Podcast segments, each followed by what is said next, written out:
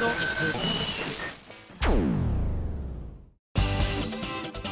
あさみのシンガーソングゲーマー。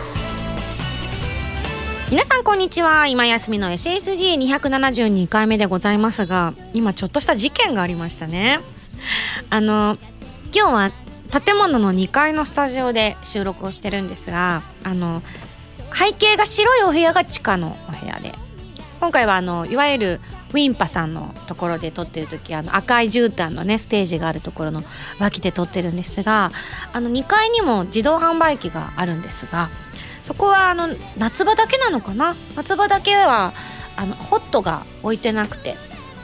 で下のところの自販機まで行かないと温かい飲み物がないってことなんですけどあれでしょうねきっと。ここのウィンパってとても来たことある方多いと思うんですけど SSG のイベントとか私の初 CD の発売記念イベントとかありましたからご存知の方多いと思うんですが割と広いんですよね。まあ、その一角でついたてを立てて撮ってる状態でいつもラジオをお届けしてるんですがあの、結果人が少ないのでうちのメンバーはだって200人とか入れるスペースなのに今日は12345人しかいないのでエアコンが効きすぎるんすよ結果すごく真夏なのに寒いっていう事態が発生したのでちょっとあのお使いを頼んだんですね順次に申し訳ないんだが温かい飲み物を何でもいいから買ってきてくれないかとそしたら「何でもいいですか?」って言うから「何でもいいです」って言ったら「分かりました」って言って買ってきてくださったら戻ってきたらすっごい怪げな顔してるんですよ。どうしたの？って聞いたら「いやあの買ったんですけどちょっと様子がおかしくて」って言うから「どうしたの?」って言って「いやこれおかしいですよね」って言って見せられたのがいわゆる普通の紙コップの飲み物を自販機で買ってきてくださったんですけど紙コップの半分にも満たない量しかカフェオレが入っていなくて。え？っつって。これこぼれちゃったんじゃないの？なんかたまたま落ちてきたところの場所が悪くてこぼれちゃったとかないの？って言っていやそのような形跡もなくいや普通に入れたはずなんですけどこれだったんですよ。っていうからみんなが「順次飲んじゃったんじゃないの?」って順次のことを疑うんです。そんな順次を見かねた浜田さんが「ちょっと順次これでもう一杯同じものを買ってきてくれ」と「確認しようじゃないか」って言って浜田さんから100円をもらって順次は再び買いに行きました。戻ってきたところですね。そこで多分同じ量出てきたらみんなに「あ本当だね」って言われたんだと思うんですけど、まあ、真面目な順次は出てきたそのままを持ってこられたんですね。結果普通に入ってるっていう。1回目やっぱり飲んでたんじゃんってみんなに言われるっていう。結構ミラクルですよね。あのファミ通チームの皆さんこういうことありましたか？そこの自販機で。ない。やっぱこれはやっぱり順次が無意識でこうエスエレベーターを上がってくる間についついあるよねそういうこと。打ち上げの場とかで離職とかの時に乾杯する前に気が付いて無意識のうちに半分ゴクゴクって飲んじゃってはっみたいな。でもなんか自分が結構中心の時とかだったらそんなに気にしないですけどいわゆるお呼ばれしてる時とかに やっちゃうとすごい恥ずかしいって思うので私なんかは結構コップが透けて見えないように手で隠したりしますねこうやって。向こうから見えないようにみたいな。あの人半分飲んだわよって言われないように。いやー順次の素直が生んだね。ミラクルでございました。まあ運が悪かったんでしょうね。多分私が渡した100円玉が多分ダメだったんだと思いますね。浜田さんの方はちゃんと100円と認識していただけたけど多分私は30円分ぐらいの価値しかなかったのかもしれないです。はい。そんな困難のことがありつつ、えー、今日はお届けしていきたいと思います。普通と紹介します。ラジオネーム周海道さんです。ありがとう。今井さんこんにちは。ゲリラ豪雨で布団や洗濯物が干せずに嘆く日々が続いています。今度は台風8号来ちゃってますよね。えっ、ー、とそうですね。確か7月のまあ中旬と上旬の間ぐらいの頃に来てましたね。うん。えー、8号はノグリーという名前だそうです、えー、韓国語でタヌキを意味するみたいですがああれってラテン語とかで全部決められてるわけじゃないんですかね。ってことはそのうちなんだろう花子みたいな のもつくのかしら？これって何かの名前だったりするじゃないですか。あれ？でもあれ？どうなんでしょうね。うん。よくわからない。うんうん。まあ、えー、南シナ海領域で発生する台風は140個の名前をループして決めているそうですが次の9号はラスマーンという名前だそうです。あこれはなんとなく西洋の匂いがしますね。ラスマーン。意味は雷神。雷の神様と書いて雷神。ラスマーンを意味するとのこと。まあタヌキでこの8号クラスだったので次の雷神はどうなっちゃうんでしょう これ運ですからね。前回がタヌキっぽい尻尾みたいな尾っぽがずっとあって雨雲がずっとあったのかもしれないですけどまあこれも偶然なんでしょうけどね。うん。まあちょっと現状で私の今体感でいくとこの8号は台風8号っていうのはあのすごくゆっくり進んでいらっしゃるのでまだ九州とかには上陸してなくてまだ海の方にいるんですけど。あ順番あるみたいですね。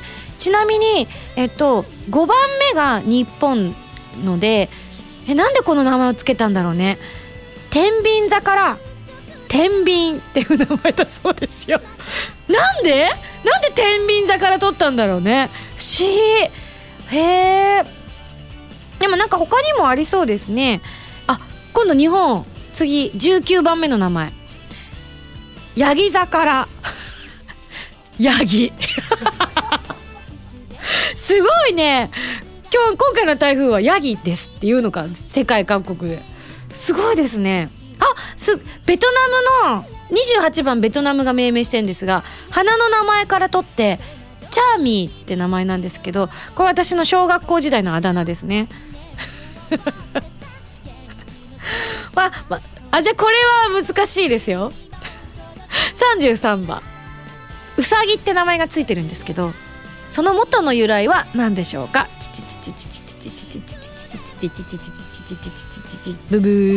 正解はうさぎ座です。そんなのあるんだ。うさぎ座。ね知らなかったな。結構やっぱ有名な星座ぐらいしかね知らないですからね。他にも日本あるのかな？ありました。75番。これも難しいですよ。もうダメだと思いますが。クジラ。ピンポン。速攻で答えましたね。クジラ座でございました。ね他の例えば香港とかはドルフィンとかつけてるんですよ。ドルフィン英語やんみたいな。その国の言葉じゃなくてもいいんですね。面白いなって思います。なんか結構国民性が出てるのかなって思うんですけど。89番日本。名前。コップ。コップ座。コップ座なんあるの？知らなかった。そうなんで星座からなのかも分かんないしなんでマイナーなやつから取ったのに1個目天秤座なの？めっちゃマイナーじゃないみたいあでも方角とかかもね。その方角から出てきたみたいな。だからもうだいぶなくなって最初に天秤座使っちゃったからみんな同じ方向くらいから来るからこの角度で他にないかコップ座だウサギ座だみたいな感じだったのかもしれないですね。いや面白いです。これちょっとあの決めた方々のその時の会議の様子が知りたいですよね。トカゲ座。うん。まだまだあるのかな。でも世界各国じゃないのかな。あ。鳩座。最初の天秤座だけでしたね有名なの。あヤギ座も有名か。ね面白いです。結構ねベトナムの名前の付け方が私的におしゃれでいいなと思うんですけどねあのお花の名前だったり川の名前だったりから付けてる感じでした。さあそんなコーナーでございます。まああの8号まだちょっと完全にあの沖縄の方とかはねあのだいぶ上陸しちゃったみたいなんですけどまだこうほんとゆっくりなのでこの1週間かけてね縦断していくっていう噂があるんですけどあまり大きな被害がね出てないといいんですけれども。はいじゃあ次のメール紹介します。会員番号2354番さん、えー、ペロンさんから頂きました。ありがとう。先日中学の頃の先輩が結婚しました。おめでとうございます。そこで披露宴で流れる2人の思い出的なムービーを編集してほしいと頼まれてん？しぶしぶ了承しました。いやいやそんな楽しい作業じゃないですかこれは。えというのもあまりその先輩と交流がなかった上になんでわざわざ数年前を最後に別れた後輩にそんなこと頼んでくるのさと若干卑屈な気分で まあ断る理由もないしいいかと引き受けたためだったのです。なるほど、えー、後日送られてきた動画を見て「クソリア充め!」と恨みの念を込めて BGM で流す曲の CD を確認したところなんとえ？今井あさみさんの CD じゃないですか！えー、若干興奮気味で後輩あ先輩に連絡を取り「あのどのどの曲を使うんですか?」と問い詰め先輩と民族同盟を結びました。え当日会場ではミンゴスの曲とともに私が編集した新郎新婦の幸せと私の情念たっぷりの動画が流れたことでしょうというふうにいただきました。なるほど。あのじゃあペロンさんの先輩はペロンさんが私のことを応援してるっていうことをご存知だったのかもしれないですね。それでせっかくだから頼もうかみたいな話になったのかもしれないですね。ぜひその真相は先輩このラジオ聞いてたら送ってみてください。あの情念がたっぷり詰まった映像もちょっと見てみたいですけどね。はい、ありがとうございます。さあ次。ハンドルネームしもやんさんです。ありがとう。今井さん関連の情報が飛び交いその公開ラッシュに翻弄されつつある今日この頃です。まずヴィーナスのハルモニアのジャケット写真公開されましたね。クールな流し目をこちらに向けてくる今井さんからはおおマジで？まるでハリウッド女優を思わせるようなオーラを感じられしばらく目が釘付けになりました。ものすごくかっこいいです。あやっぱりじゃあピンクのあれ着なくてよかったですね。あそんなことない。えー、通訳のイトグラムと合わせて CD の発売日がより待ち遠しくなりましたよといただきました。ありがとうございます。でも結構これ収録大変でしたね。あのとあるスタジオで撮ったんですけどその日ちょっと私がまあいわゆる、まあ、人間誰しもそういうことってあると思うんですけれども 軽くこう、うん、うまく伝わるといいんですけどあのシューンとしてるモードだったんですよね。どこか。何か何がって言われるとあれなんですけどあのいろいろ小道具を忘れてしまったっていうちょっとへこみ具合も相まってだったんですけどあの何々忘れました。これはちょっとあのぜひ公開してくれるなっていう風に多分スタッフから怒られちゃうと思うんで公開は伏せときますけど忘れ物をしてしまってシューンとしてメイクさんにも「ないわ」って言われてたんですけどでもなんとかなったんです。なんとかなって。じゃあ撮りましょうかって言って写真撮り始めたらもうね私自分があまりにも写真がですねあのー、すごく表情に疲れが出ていてなんかかっこよくしようと思えば思うほどすごい極悪の目つきになっちゃって。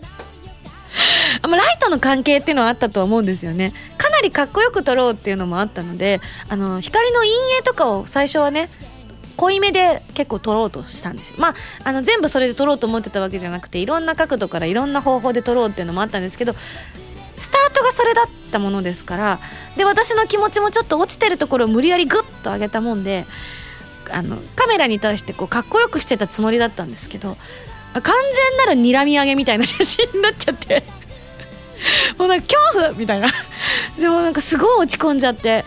あすいません。なんか私こんな怖い顔してるんですね。シュー。みたいな。そんなことないよって。慰めるみんなのその慰めが余計心が痛くなってどんどん気持ちが落ちてってどんどんあの悲しげな顔になってってこれはダメだなみたいな空気になったのでちょっと雰囲気変えようみたいなことになって一回ちょっと部屋に戻ってメイクをもうちょっと違う感じにしてみましょうみたいな感じでやったりとかしてるうちにだんだん私もまた気持ちが乗ってきてしかもライティングとかもバッチリな風にまたそのいわゆるその陰影をめっちゃつけようっていうのをちょっとやめたんですよね。あまりにもちょっと怖かったもんですから。ちょっと公開はあの本当避けたいレベルの勢いの怖さだったんです。あこんな風に睨んだつもりなかったんだけどな みたいな。深夜でまあ例えるならば深夜にこうトンネルの中をうっかり歩いちゃったら向こうからお化けが来てそのお化けが私を睨んでたみたいな雰囲気でした。イメージね。イメージイメージ。さあそんなこんなであの気分をこうねまた持ち直した写真はですね皆さんが見ていただいたような仕上がりになっております。いやびっくりした。今日は呪われてるんじゃないかやめた方がいいんじゃないかとまで言い出しましたからね私ね。はい。そんな感じで撮った写真。今回その結果あの本当その後はいい写真がたくさん撮れたのでまた皆さんの元に届けられることを楽しみにしております。ちなみについ先ほどジャケット写真をどれにするかっていうのであの私が一押しの写真はこれなんですって言ったところ結構ね半々ぐらいで票が割れてましたね。実際どれになるのかわかんないですけれども。はい。確かにな。でも私がこれだって言った写真ちょっと変化球すぎるかしら。個人的には気に入ってるんですけどね。まあ多分どちらかが表紙になってどちらかがあのいわゆるコラボ版のあのそれこそネプテューヌとノワールさんダブルのこう表紙のあのリバーシブルジャケットになるかと思いますのでどちらかが採用されるんじゃないかななんて思ってます、はあ、楽しみにしていただきたいと思います。というわけでオープニングは以上となっております。それでは次のコーナー行ってみましょう。このコーナーはリスナーさんから今休みに関するカルトな問題を私が答えていくというコーナーですそれでは問題ですカルト M レベル1ハンドルネーム、じっくりポンタさんからの問題です。一生に一度行ってみたい場所はどこ？あ、これつい、つい本当数日前にユミさんと話してましたね。モルジブ。カルト M レベル2。ハンドルネーム、エアバースデイさんからの問題です。最近、頑張ったことは？いつも頑張ってるんですけどね。そうですね。あえて言うならば、一人で飛行機に乗ったことですかね 超頑張りましたよ今ちっちゃい声でスタッフが「そうやって頑張ったことなんですかね?」ってつぶやいてたんですけど個人的にはめっちゃ頑張りましたよ私本当に一人で飛行機に乗ると本当にあのまずゲートで心折れそうになりますからね。私の持ってるこの荷物のはあの持ち込み禁止ですって言われるんじゃないかと思ってビクビクしながらいつも。本当あのなんだろう気持ちは死刑台にこう並んでる人の気持ちですからあなたはここは通れませんみたいな。うおーみたいな。そんな気分でいつも乗ってて隣の人も知らない人になるじゃないですか。必然的に。それも超緊張しましたね。本当に。でもいいおじさんで上にあった荷物取ってくれました。ありがとう。カルト M レベル3ハンドルネーム緑色のうさぎさんからの問題です。Z 型警部。あのれミンガス。まんまと盗みおって。ラリス。いいえ、あの人は何も盗んでいません。Z 型警部。いやあ奴は大変なものを盗んでいきました。ラリス。ふふ？さてミンゴスは何を盗んだのでしょうか？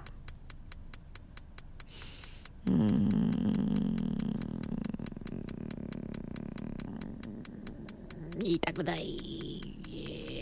言ってはいけない。でも言いたい。あなたの心です言っちゃった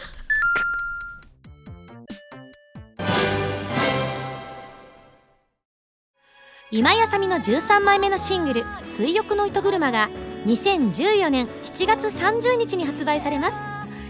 タイトルチューンの「追憶の糸車」は神様と運命覚醒のクロステーゼエンディング曲になっています。ジュピエルコラボ版にはジュピエルキャラクターソング「天使のマーチ」やジュピエルボイスレター等も収録されていますよ。皆さんぜひ聴いてみてくださいね。今井麻美の14枚目のシングル「ヴィーナスのハルモニア」が2014年8月27日に発売されます。タイトルチューンの「ヴィーナスのハルモニア」は超次元アクション「ネプテューヌ U」のオープニング曲になっています。ネプテューヌコラボ版にはノワールボイスレターなどが初回生産特典には DLC コードも封入されています。皆さんぜひ聴いてみてくださいね。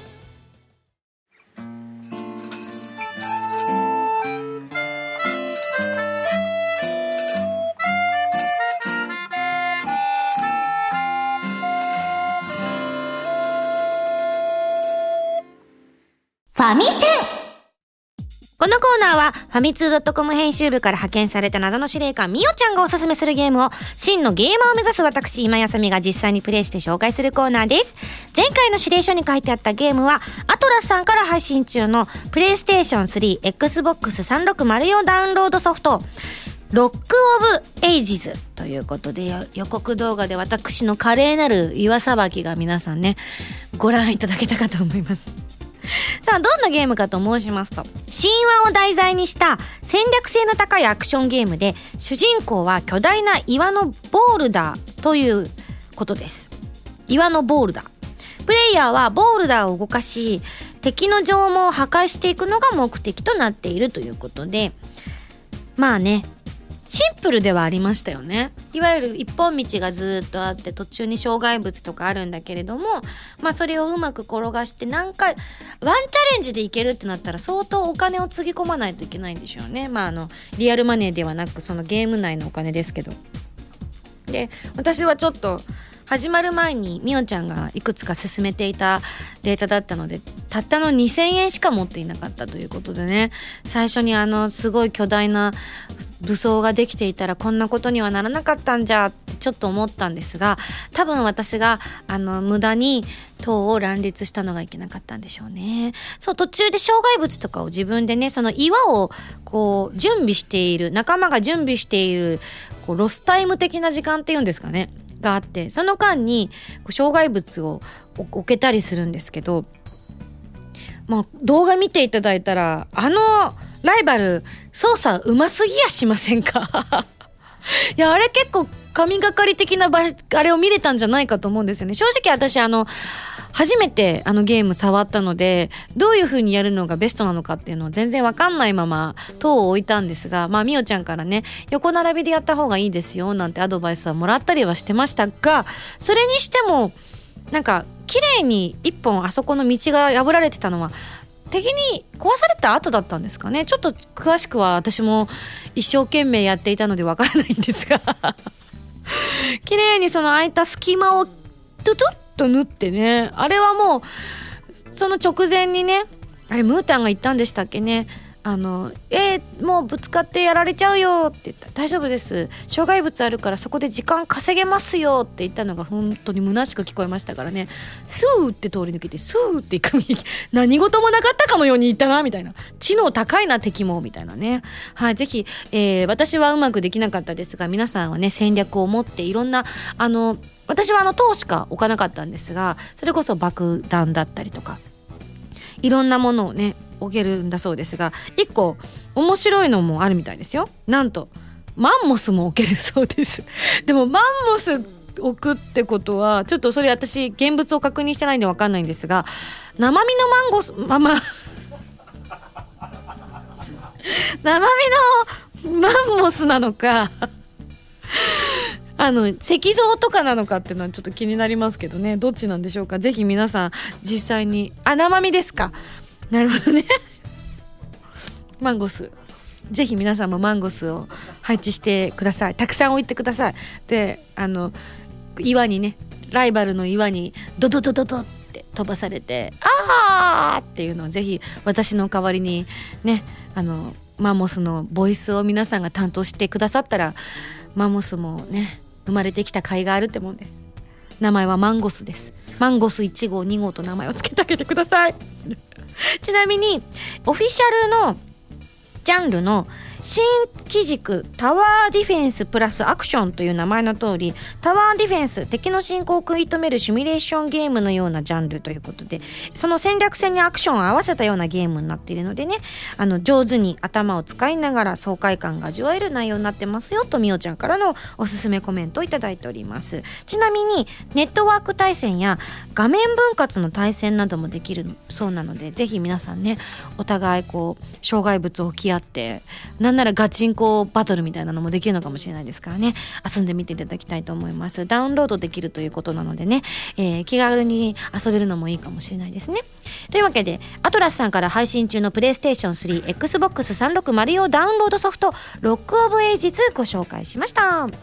それでは来週の指令書を開封したいと思います。指令書。ミンゴさん、こんにちは。こんにちは。次回は待望のゲームスペシャルゲストです。えータイトルは皆さんご存知の、おー来ましたね。アイドルマスターワンフォールということで、ゲストとして、え？ルルキャンこと吉村遥さんをお呼びしますよ。それでは頑張ってね。謎の司令官みおちゃんより。わあ、ルルキャン。あ、みおちゃんがルルキャン推し？あら確かにね、ルルキャンはおもろいが、あの、弓の上を行くぐらい斜め上の考回路の持ち主だよ。まあそこがまた魅力であったりしますけれども。なるほど。それでは吉村遥さんと一緒にワンフォーオールについてね、皆さんと語っていきたいと思います。それでは来週のゲームはアイドルマスターワンフォーオールに大決定。以上ファミセンのコーナーでした。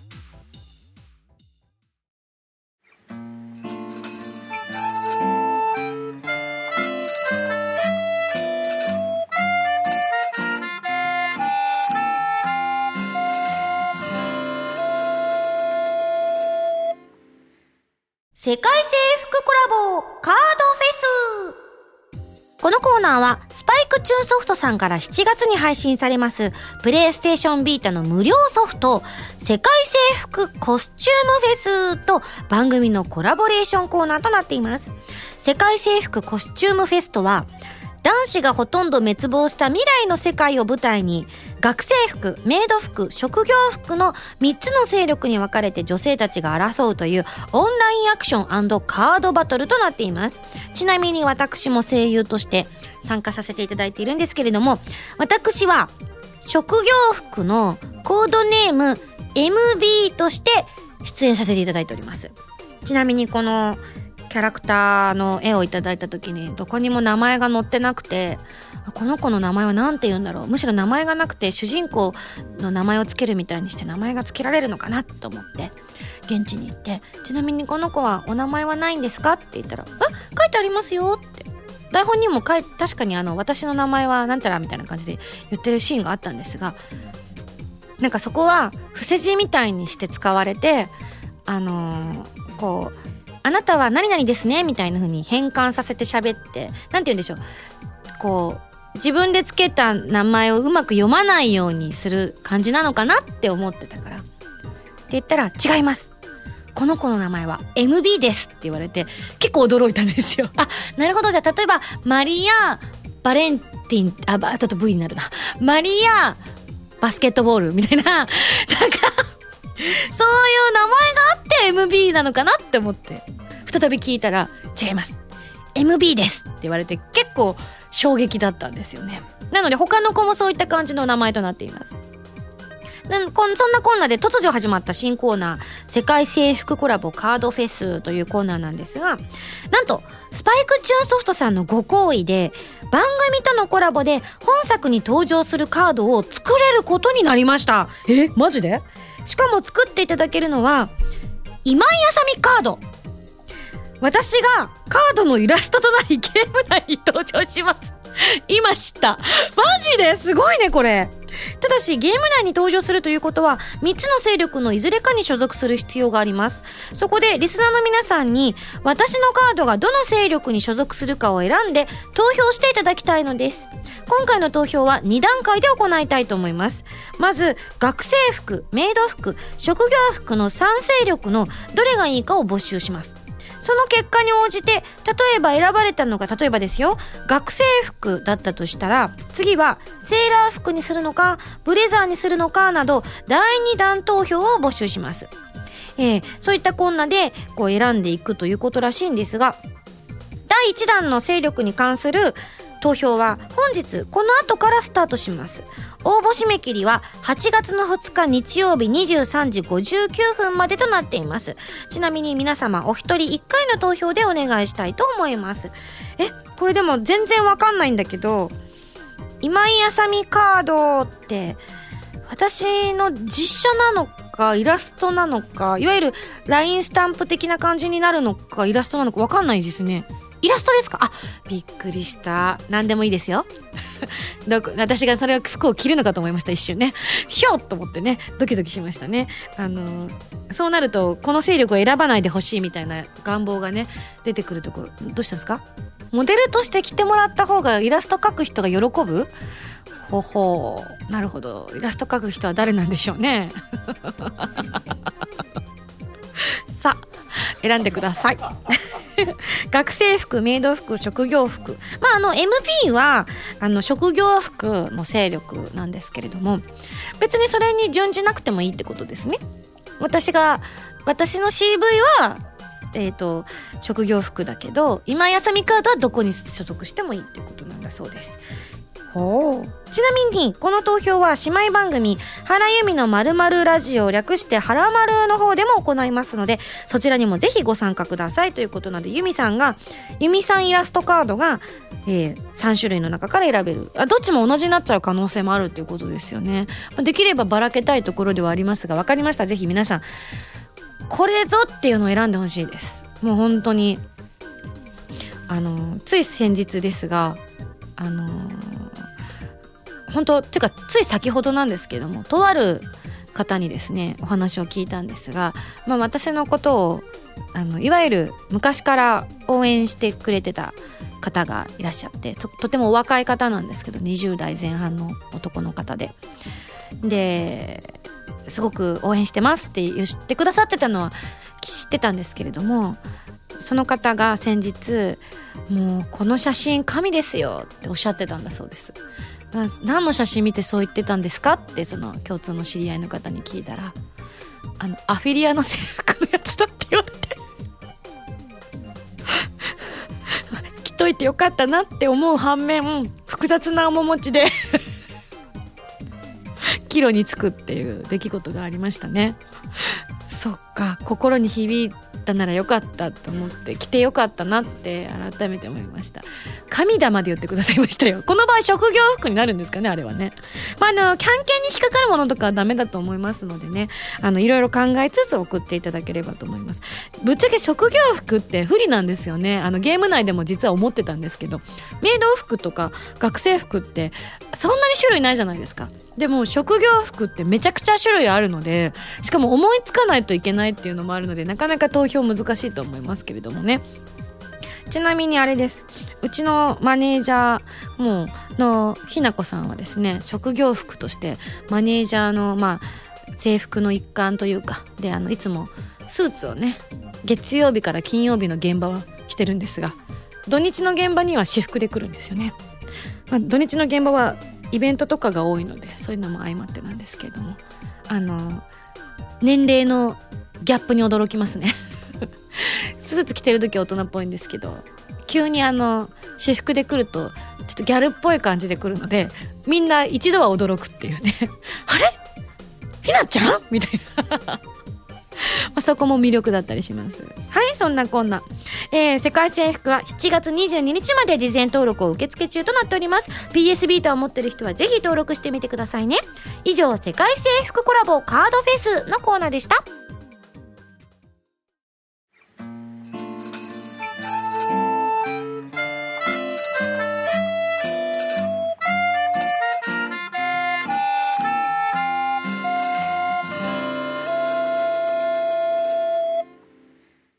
47都道府県への道。このコーナーは私今井あさみが日本全国でライブを行って47都道府県の制覇を目指していくコーナーです。今回も来てますねたくさん。それでは紹介します。ラジオネームクラウンアネモネさんからいただきました。ありがとう。ミンゴススタッフの皆さんこんにちは。こんにちは。えー、47都道府県制覇への道の制覇マップで、え現時点で私が住んでいる福島県がまだ未制覇だったので、いわき市にあるいわきアリオスについて紹介したいと思います。いわきアリオスは約5年前に建設された新しいホールでコンサートや演劇など幅広い用途で使用されています。構造は小劇場約200席中劇場600席大ホール1700席などを備えておりライブの規模に合わせて自由に選択することができます。会場は最寄り駅から徒歩15分。高速インターチェンジから車で10分と誰でも容易に行くことができ交通の便もバッチリです。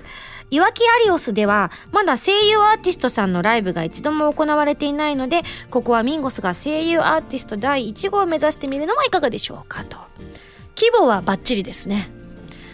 あの徒歩15分っていうのが皆さんにとって遠く感じるのか近く感じるのかっていうのはちょっと皆さん次第だとは思うんですけれども。あ綺麗な会場でなんかこの客席とかがなんか結構ブラックな感じで統一されてますね。で今ちょうどあのこう見見ている画面が皆さんもぜひググってみると分かると思うんですけれどもこう後ろの背景みたいなのに夕焼けみたいなのがバーってね表示されている状態なのでとてもとても綺麗でこれは見やすそうですね。椅子も完備されているしいいですね。ちなみに能舞台形式っていうのもできるみたいですよ。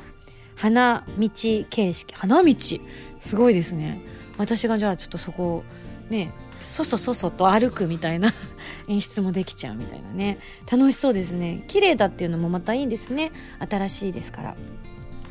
ちなみにあ大ホールはありえないと思うので小ホール見ません？あ大ホール綺麗だな。すごいね。反響良さそうだなこれ、えー小劇場ダダン。200席。例えばなんか SSG のイベントとかでも使えそうですけどね。どうなんでしょう？遠い？遠いって。SSG だと遠いだそうです。あ綺麗かっこいい！めちゃくちゃかっこいい。モダンですね。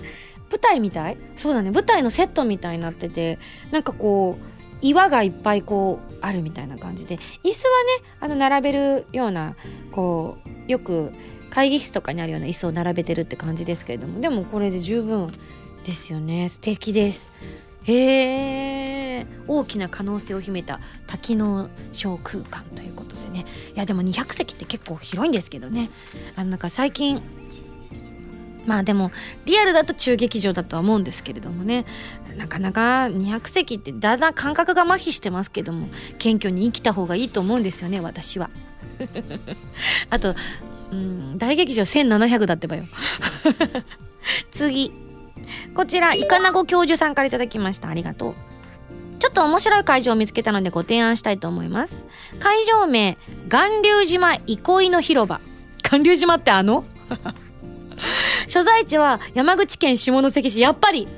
えー、1776年に宮本武蔵と佐々木小次郎が、えーそして1987年にアントニオ猪木とマサ斎藤が死闘を繰り広げたことで有名な関門海峡に浮かぶ巌流島にあるコンサートなどに利用されるステージを備えた開放的なスペースです。完全野外ステージになるので天気が悪いと開催が危ぶまれてしまいますが海も近く野生児民ゴス向きの高ロケーションではないでしょうか。なお巌流島では毎年5月に巌流島フェスティバルという催しが開催されていて今年は影山博信さん遠藤正明さん北谷宏さんのチャリティーライブがあったそうなので浅見さんのソロライブも全然場違いじゃないと思います いや場違いですから すごい方たちですから。はい。え注意事項としては、島内は禁煙で遊泳禁止となっています。えゴミを回収する施設は設けられていないので、参加者各自がゴミを持ち帰る必要がありますが、まあ民族ならその辺は心配ないですよね、と。えーちなみに北九州市門司区で生まれ育った僕は、えー結構な年齢になるまで巌流島が福岡県だと思っていました。そうなんですよ。結構そういう人多くてあの山口なんす。山口の人はみんな分かってますけど結構そのような誤解をあと広島だと思ってる人も結構いて。まあし仕方ないっす。あの山口のだと広島と福岡はやっぱり大都市ですから。半端ないんすよ。なのでねそう思われても致し方なし。だって山口って瀬戸内海と日本海両方に面してるっていうことはあれなんですよ。本州の一番端っこは山口しかありえないのにすごく日本地図上では分かりやすいじゃないですか。それなのによく言われるんですよ。山口ってどこって。マジでって正直思うんですがあそっかその認識かと思って多分この感覚って山口島根鳥取の3県は理解していただける気持ちなんじゃないかなって思うんですよね。広島岡山あたりはやっぱり皆さんの認知度が高いのでね悔しいってよく思ってましたけどでも仕方ない。でも巌流島は山口だということをまた改めていたいですね。ただ当時は別にあの山口っていうそのカテゴリーはなかったんですけどね。巌流島で戦ってた時はね。あもちろんあのアントニオ猪木さんとマサ斎藤さんの時には山口県だったと思いますけれども。面白いですね。はい。続きましてこちら。ハンドルネームカミピーさんからいただきました。ありがとう。今井さん SSG スタッフの皆さんこんにちは。こんにちは。私は生まれも育ちも埼玉現在も埼玉に在住しています。えー、大宮ソニックシティや埼玉スーパーアリーナなど有名な会場も埼玉にはありますが意外とソロライブなどの会場になることは多くありません。近くて遠い埼玉。あこれご本人が言ってますからね。私が言ったんじゃないですかね。改めてちょっと言っておきますがこの後の言葉は私が言うわけじゃありませんからね。一応でも言いましょう。近くて遠い埼玉。ダ埼玉。特徴のないのが特徴っていうな V な埼玉。ぼやぼやしていると取り残されてしまいそうなのでプッシュしておきたいと思います。ということで。えっ、ー、と2つご用意していただいたんですがどっちを紹介しようかな。じゃあこっち。えー、秩父ミューズパーク。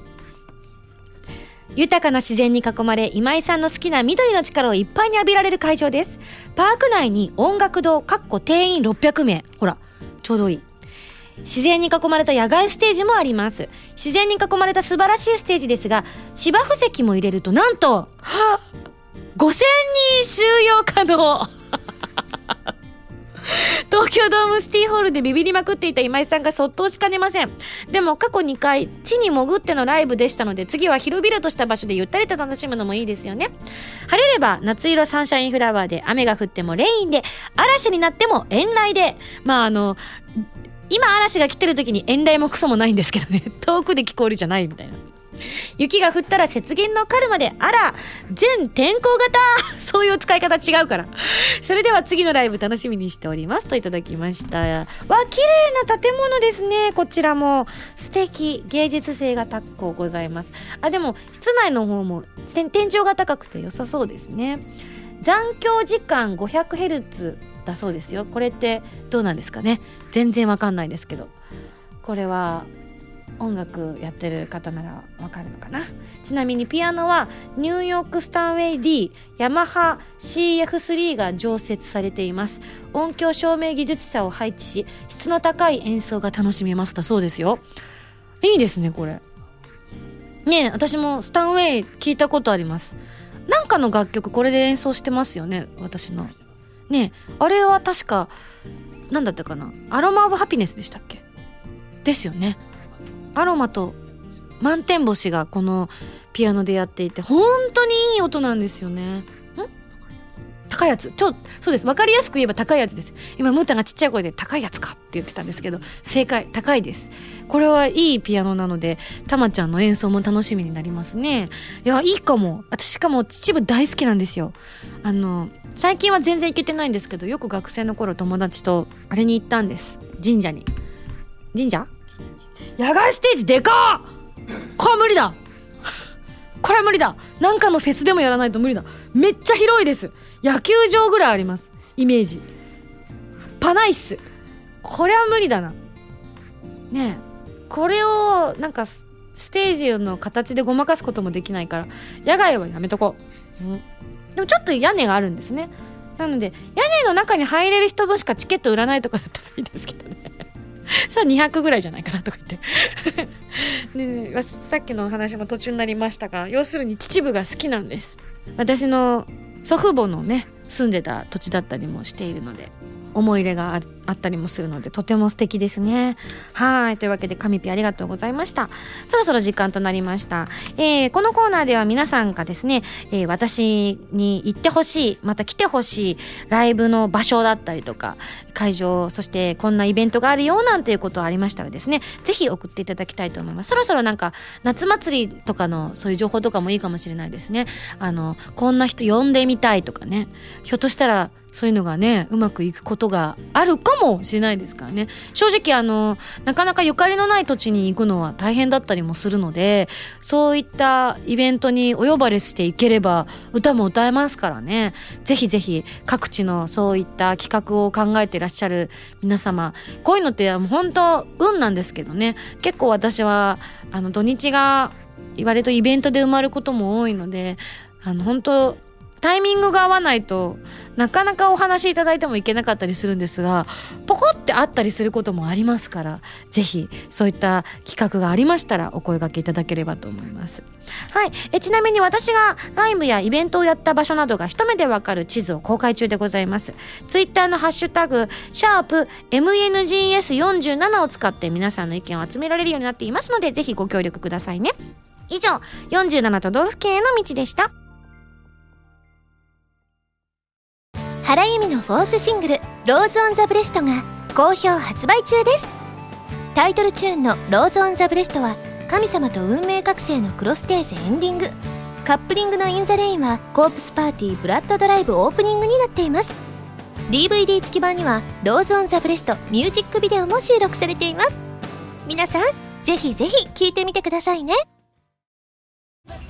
私今井あさみがいろいろなゲームに挑戦したり曲を作ったりする歌とゲームをテーマにしたラジオ番組「今井あさみのシンガーソングゲーマー」私の新曲がいち早く聴ける期間限定視聴コーナーはファミツー .com だけで配信中なのでぜひチェックしてくださいね今井あさみの SSG ファミツー .com で毎週土曜日0時より配信中です